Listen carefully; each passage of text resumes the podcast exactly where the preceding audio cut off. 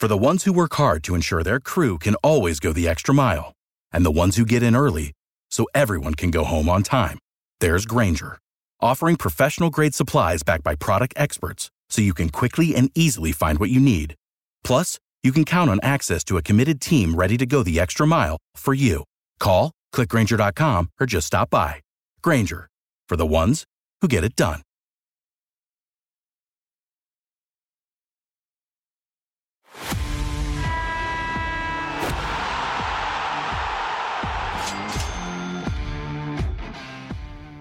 Screaming from the sidelines, episode number 11 to talk about hoops, betting, and all of the crazy fan behaviors that make us go wild while we're watching all of our beloved teams.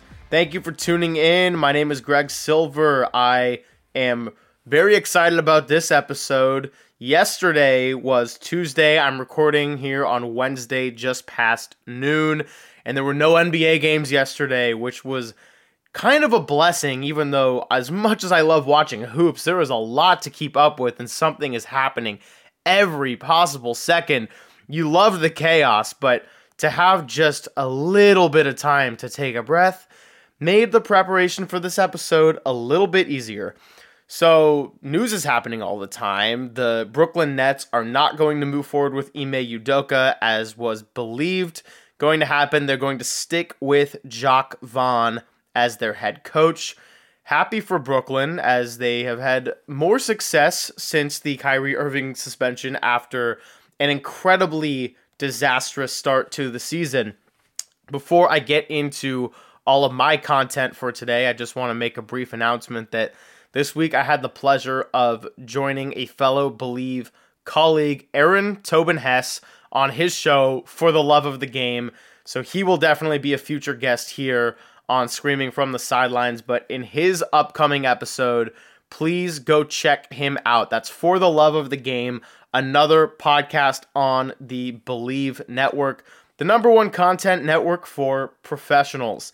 Today, we are going to be focusing heavily on the Pacific Division and offering five questions, one per team. So that is the Kings, Warriors, Clippers, Lakers, and Suns. And after that, we're going to go over some bets for the Wednesday slate of games. But the team that I want to start with as we're going to move into all of this is the Sacramento Kings. Right now they sit at 3 and 6 and 13th in the West. So, at face value, that's probably not what a lot of fans would like to see. I don't think they would consider it very good. I am here to stick up for the Kings today because right now their average margin of victory is minus 2.1, which means that they're competitive. And in addition to just taking that metric, I also went and looked at the history of all the games they've played really only one time this year they weren't competitive. That's when they played the Memphis Grizzlies. They've either come out on top or suffered close losses to every other team. They were right there in their opener against the Blazers before Portland went on a little run in the last four minutes. They're also not getting very lucky, which is unfortunate for a team that has been through a ton. But they almost went to overtime in Miami without De'Aaron Fox, but a missed travel call prevented that from happening. And then again, they almost went to overtime against the Warriors on Monday, but there was no foul called that would have sent Kevin Huerter to the line for three free throws. And then both times, the last two minute NBA report admitted their wrongdoing, but the Kings are three and six instead of four and five, or even five and four as a result. De'Aaron Fox had a pretty unbelievable game winner in Orlando. The first half was just a horrendous game.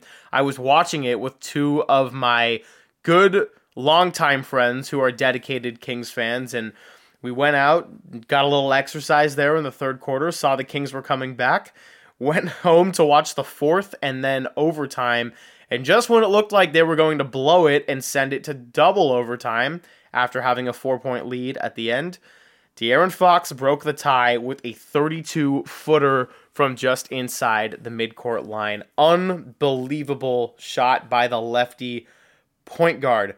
Now, I want to talk about the Kings because at some point, moral victories don't mean much. You can only have a limited number of close losses before they're just losses.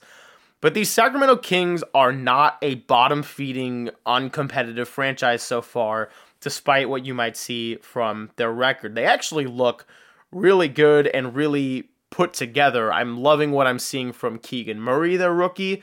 Everyone was clowning them for drafting Murray instead of Jaden Ivey. Both have been off to nice starts, but so far you're not seeing a regretful Sacramento Kings draft pick. Now, this is the question that I want to pose for the Sacramento Kings. If they are really play in caliber, what will put them above other teams and give them a shot at a postseason appearance? So it's never just one thing, but clearly defense is what anyone would point to first. They need to create more possessions for themselves so that not every fourth quarter possession has to be so precious and perfect and getting every player on the offense to tighten up and not want to take a shot that's anything short of a sure thing. They have six steals per game right now, which is the fourth fewest in the league, but they're giving it away 14 and a half times per contest, which is close to what the league averages, maybe a little bit above last I checked.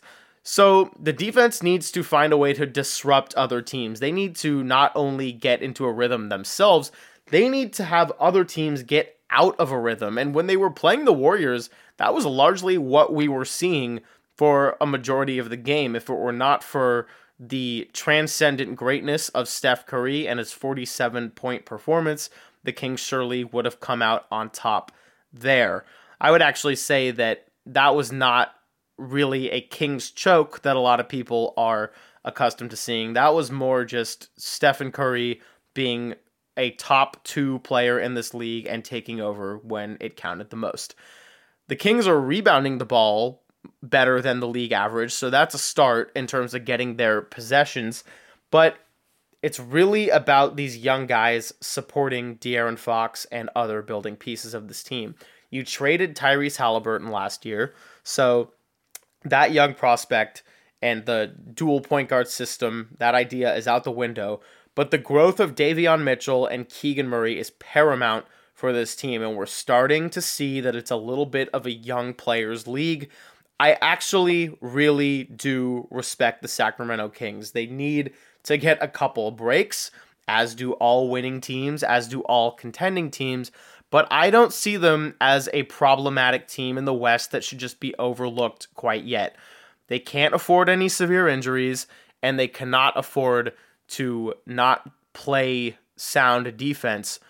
But the fact that they've been competitive in eight of their nine games is a very promising start to a team that I don't want to discredit for that.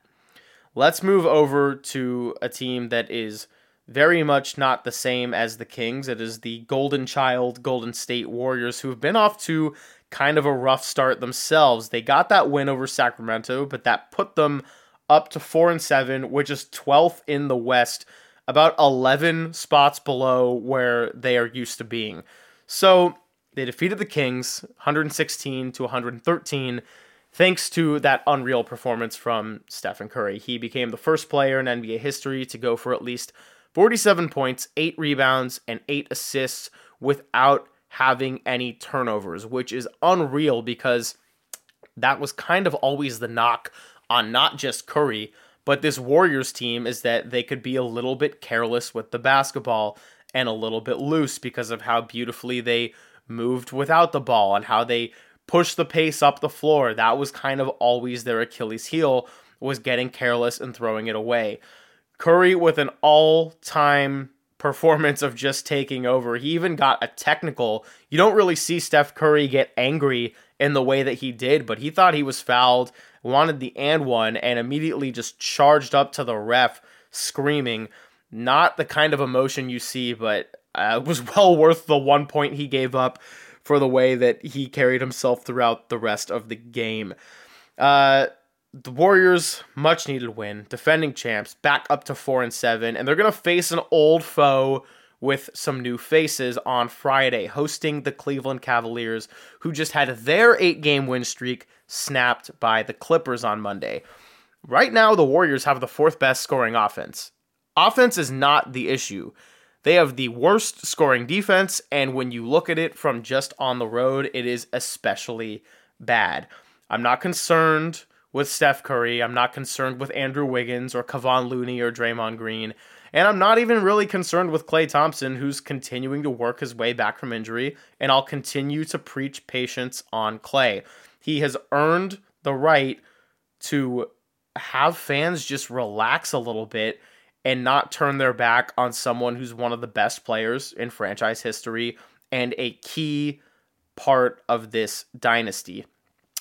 So, my question for the Warriors is which one of these young guys will be the first to step up and thrive in a larger role? And it's weird because we saw a lot of the young guys prove their value with minutes in high stakes playoff series. I'm not going to count Jordan Poole in this young group because we know what he's capable of, even if he's had a little bit of a rough start to the year. Jordan Poole is the future of this team. He's going to be fine. I'm more concerned with the younger prospects. And right now, Moses Moody feels like the logical choice as the answer to this question. He got good playoff minutes in the Western Conference Finals last year and thrived. He's putting up a little more than six points per game and two rebounds per game in a 16 minute off the bench average. The Warriors don't need explosive out of these young guys, they need steady Think of it as replacing some of the duties of Otto Porter and Gary Payton II, or maybe even Bjelica at times. He doesn't need to be quite the shooter of Otto Porter or the defender of GP2, but just a solid, steady presence on the floor that you can trust to work and understand how to move the ball with these young guys and how to be disruptive on defense. So Moses Moody, I think, is a nice choice for someone who can step up sooner rather than later. Now, that said, James Wiseman has the most wide open door for an expanded role. I love Kevon Looney, like love Kevon Looney to the point where I get made fun of for it, but he's playing 23 minutes a game, not 35. So, like any big man, he's got a limited number of fouls to give to nobody's surprise right now, the two Warriors with the most fouls are Looney and Draymond, both with 35. So Wiseman will have opportunities on the floor, and he's had flashes of looking real solid.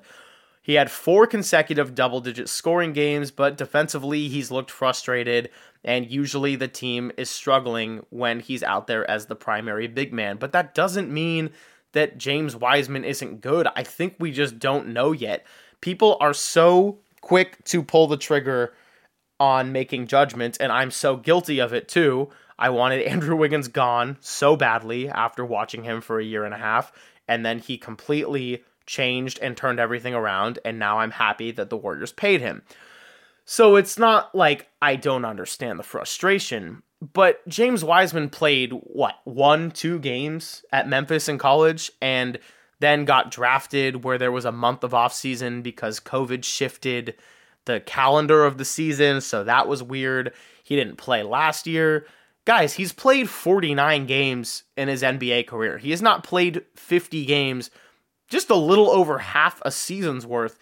You can give the kid some time. I'm not saying he's going to be a cornerstone point of this franchise for the next decade, but to just say that we should abandon a number two overall pick in the draft, seven foot one, seven foot two, something ridiculous, who has a serious upside on the offensive end, it's okay. Give James Wiseman some time because the position he plays is the one where the Warriors could fill a little extra minutes and space, and if anything, just some fouls. Looney is out there working so hard. Draymond is out there working so hard, but they cannot afford to be five and a half foul average kind of players. That's where I stand with the Warriors right now. I told everybody to calm down last week on the podcast, and I'm just going to continue to preach patience. Cleveland's going to be a really good test because they have looked very much for real and explosive. And if the Cavaliers blow you out at home, that is a big concern. But if you can hang with the Cavaliers, even in a close loss, and the defense looks like it's tightened up and it's a little bit better than we saw on the road, then these are steps forward. Friday is going to give a lot of new information about the Warriors as well as their next few games. Let's move to another team that a lot of people thought could be a title contender, and they've had a very weird, quiet, kind of steady and solid, but also at the same time rocky start to the season. The Los Angeles Clippers are 6 and 5, 7th in the Western Conference right now. Here's a fun stat on this team. They are 2 and 1 on back-to-backs this season. So that means no rest and they have a winning record. Now, it is a little too early to look oh, you know, we can't look too far deep into those kind of metrics right now. But it does glue to the rest of the puzzle with them so far, which is that they are steady, professional, well coached, solid team defense, not very explosive, inconsistent roster, and plagued by injuries. They are top 10 in scoring defense, field goal percentage defense, assists allowed, and it's why they're my favorite team to bet the under on. I love betting the under on Clippers games because they are very much a good team. They are just missing too many pieces. And the real problem is that they have a let's win now championship window with the Kawhi Leonard and Paul George tandem, but we're not seeing a lot of that. And the question for a long time with this team is when will we see them fully healthy? But my question today on the podcast is when are they allowed to get exhausted with Kawhi Leonard? Yes, I know he tore his ACL. That is a very real and severe injury. If I'm going to preach patience on Klay Thompson having that as one of his big injuries, of course, I will do the same for Kawhi Leonard. But he's only played in two games he did make a big shot to help his team get a win over the Lakers in his season debut, but you're not really seeing any progress with his knee. In fact, you're going the other way backwards. And he is now 18 months removed from an injury that has around a 9 to 12 month recovery process. He is out indefinitely as he recovers, and I'm not saying that he shouldn't be careful, but given his injury history and how he's handled it, we know he likes to be extra cautious and miss a lot of games throughout the season. He hasn't played 60 games in a season since 2018 with the Raptors when he won his second championship and finals MVP, the 2018 19 season, that is.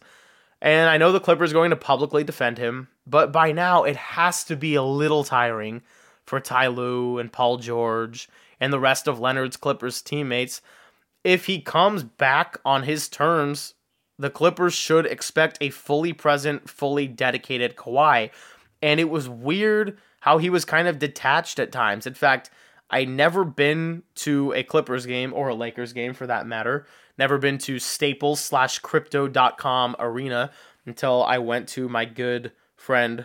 I went to it with my good friend Serena Morales last April and I saw one of the last Clippers regular season games, and Paul George was sitting out, and he was playing. Uh, sorry, he was throwing T-shirts into the crowd. He was very into it. Uh, seemed like a very dedicated teammate. Really liked interacting with the crowd, and Kawhi Leonard was up somewhere in his suite watching the game. Not really to be seen much. We know he doesn't have the personality of a very emotional or vocal leader, but there's still ways to go and be a leader by just being around the team and having your presence felt. Is he a number one option on a team based on talent when he's fully healthy and at his best? Yeah, of course he is. Is he a number one option on a team when you take in all the intangibles? I don't know. And I think the Clippers are starting to reckon with some of that as well.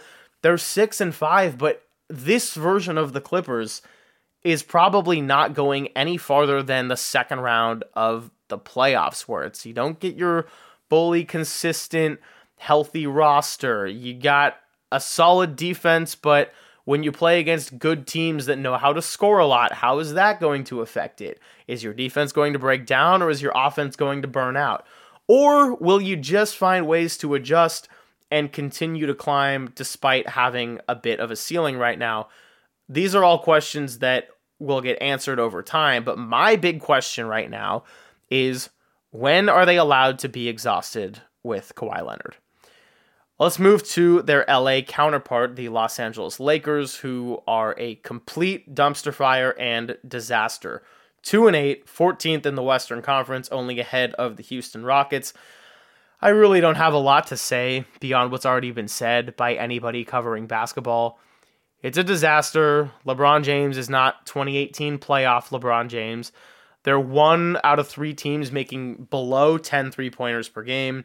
They're bottom five in field goal percentage. They score the fifth fewest points per game.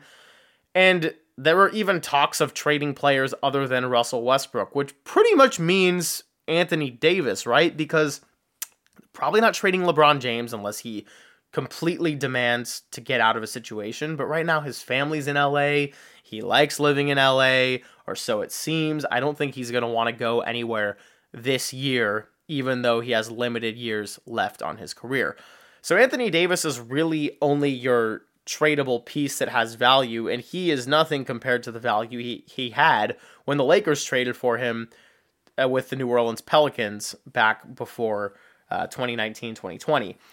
So, one silver lining is that they've been able to stay in games with their defense, but most of those don't wind up turning into wins. And their third quarter point differential is 29th in the league at minus 4.9. So they're disaster coming out of halftime and out of the break, which is a really important time in any sport. The only team worse in third quarter point differential, I'll give you a second to guess if you're listening and you want to try to figure it out. It is the Minnesota Timberwolves. So interesting one right there. The Minnesota Timberwolves, a little bit of a shaky start to their season, though far better than the LA Lakers. So the tragedy in the Lakers is that they can't even really tank because the New Orleans Pelicans are just going to be waiting to swap draft picks with them from the Anthony Davis trade. So I guess the question I have for the Lakers is are they better off trading Anthony Davis this year and getting some draft stock while LeBron has a few years left in his career?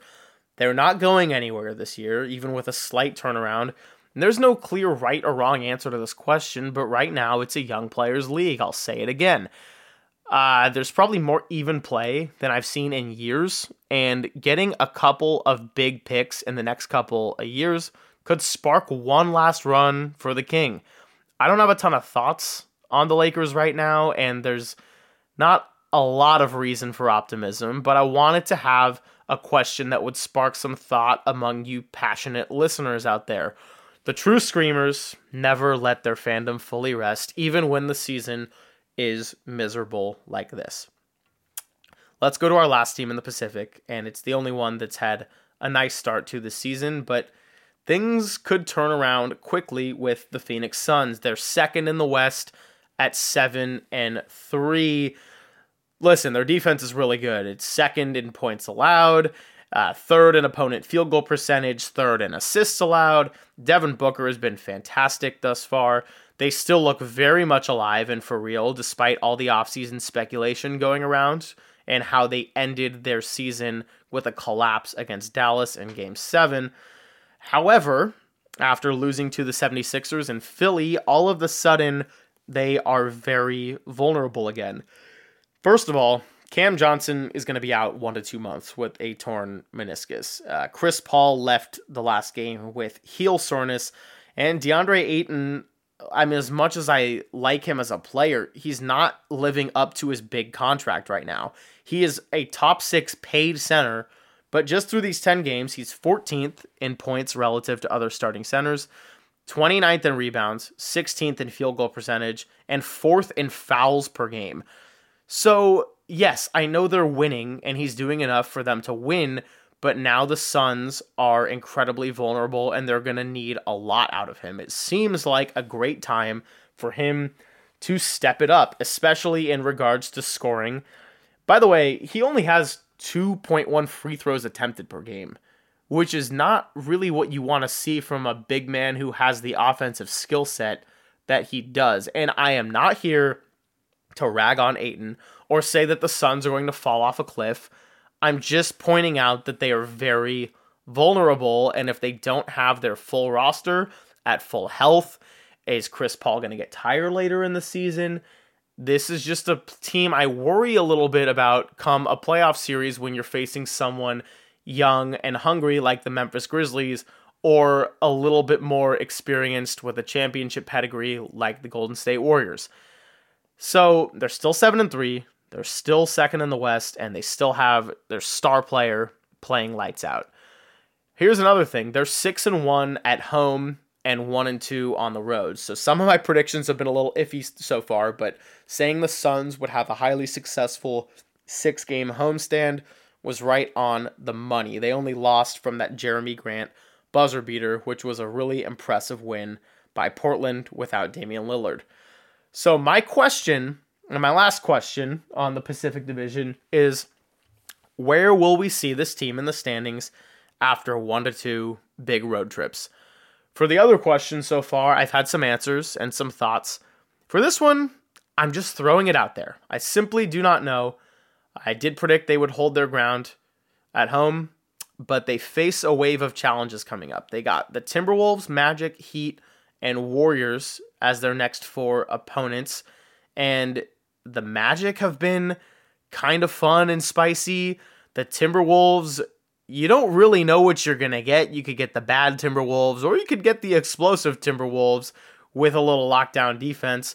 And the Heat and Warriors, yeah, they've had some struggles to start the season, but it's still teams that people believe will be real championship contenders. Phoenix, I think, is totally a championship contender as well. I think right now they're one of the top five teams in the league with how they've started their season, but I am worried about them, and I'm just very curious to see if they will have any kind of success after going on the road or if they're really relying on home court and most things going in their favor a lot of variables that they can't necessarily control. So there you have it the Kings, Warriors, Clippers, Lakers, and Suns. Pacific Division, there are my questions. Now let's move into some bets. And I just want to say again bet small. My predictions have been very spotty, and a lot of my bets, both ones that are right and wrong, have been decided by the most minuscule details. Oh, the three pointer went in and out. The over didn't hit. Oh, they didn't call a foul there, so we're going to overtime. So there's going to be more points, and the over is going to land. Oh, the Pelicans, they missed a pair of free throws instead of covering the spread, and now we're going to overtime, and they lost. A lot of different things. So just bet small. A lot of educated guesses are going around. It's not a SparkNotes cheat code so you can ace your high school English quiz. You can't repeat the past. Why, of course you can, said Jay Gatsby. That's exactly how I feel if you don't tread lightly on these early season NBA bets where you're just minuscule little details can swing it one way or another. But some of us like to do it, and some of us have some fun. So I want to share some general trends before I get into my Wednesday bets. Right now, underdogs of plus 250 or higher odds are 8 and 18 to start this year. So don't be afraid to let it rip and let loose with a couple bets on teams that have advantageous rest schedules and favorable injury reports. Those are two things I would look at before just pulling the trigger on an underdog. Let's talk about some fun over teams New Orleans, Dallas, and Golden State. Those are some fun over teams right now. And we mentioned Golden State's high power offense with their struggling defense. Of course, things can turn around with all these teams, but right now, the trends are working if you want to bet the over and you think they're playing a team that can also fill it up in the box score. The favorite under teams, well, one of them I mentioned, the LA Clippers. I think it's only hit one or two times all season. But also the Blazers and Timberwolves are fun under teams. In fact, those three combined account for nearly 20% of all unders this season.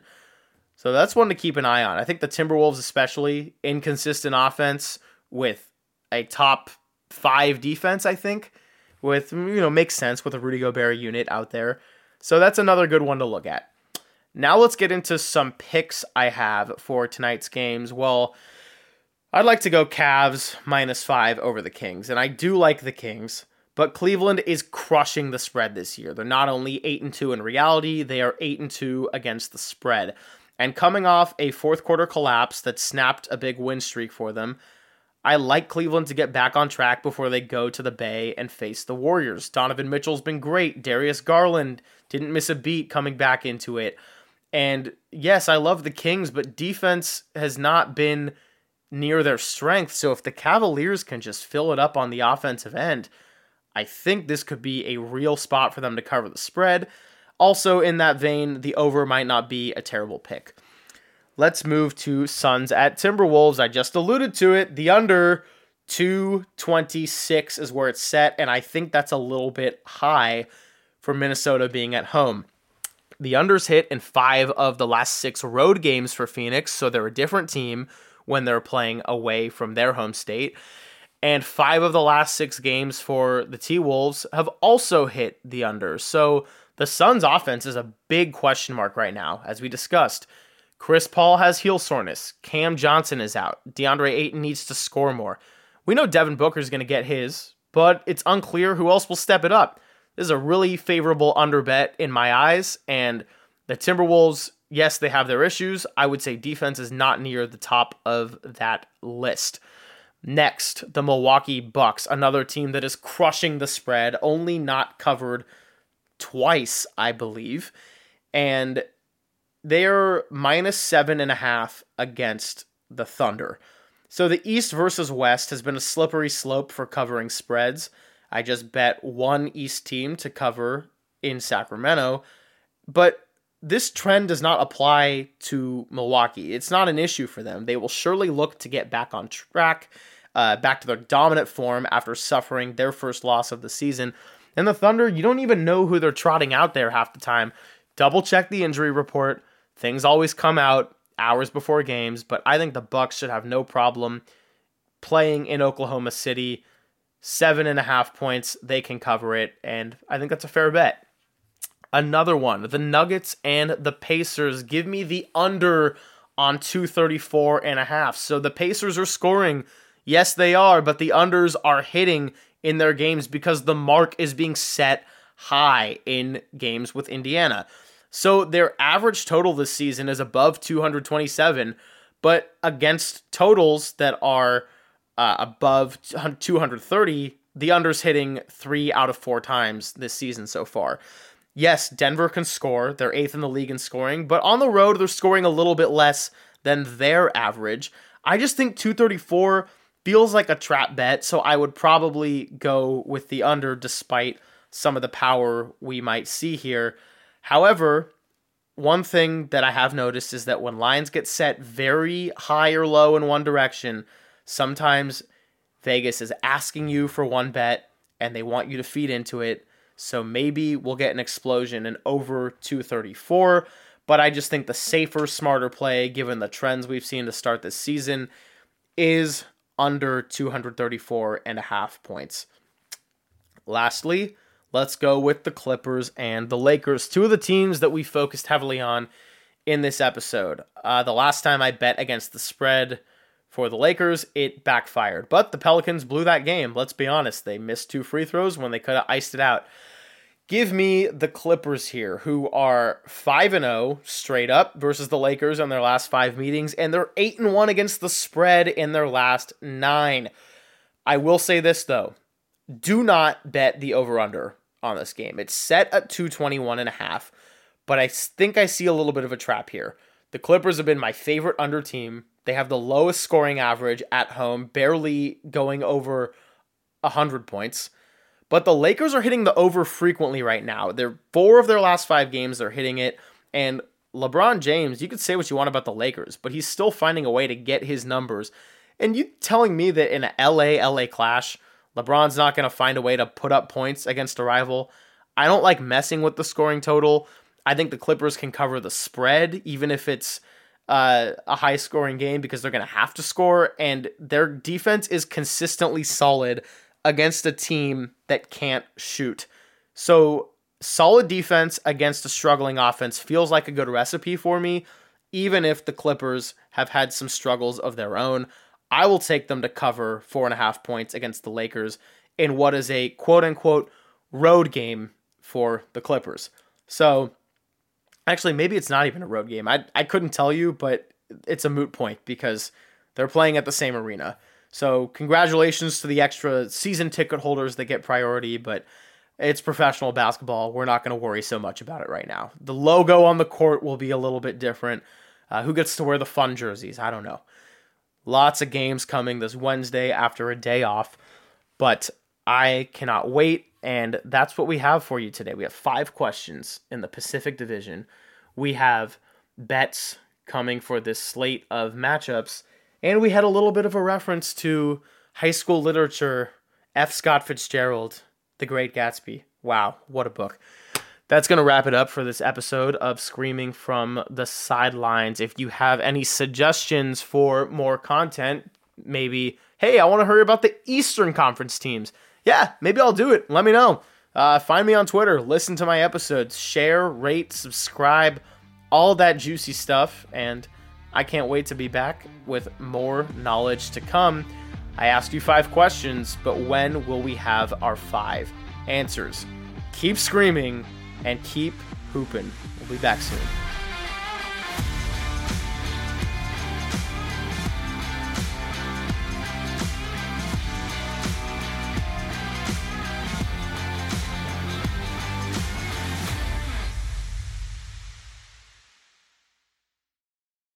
For the ones who work hard to ensure their crew can always go the extra mile, and the ones who get in early so everyone can go home on time, there's Grainger, offering professional grade supplies backed by product experts so you can quickly and easily find what you need. Plus, you can count on access to a committed team ready to go the extra mile for you. Call, clickgrainger.com, or just stop by. Grainger, for the ones who get it done.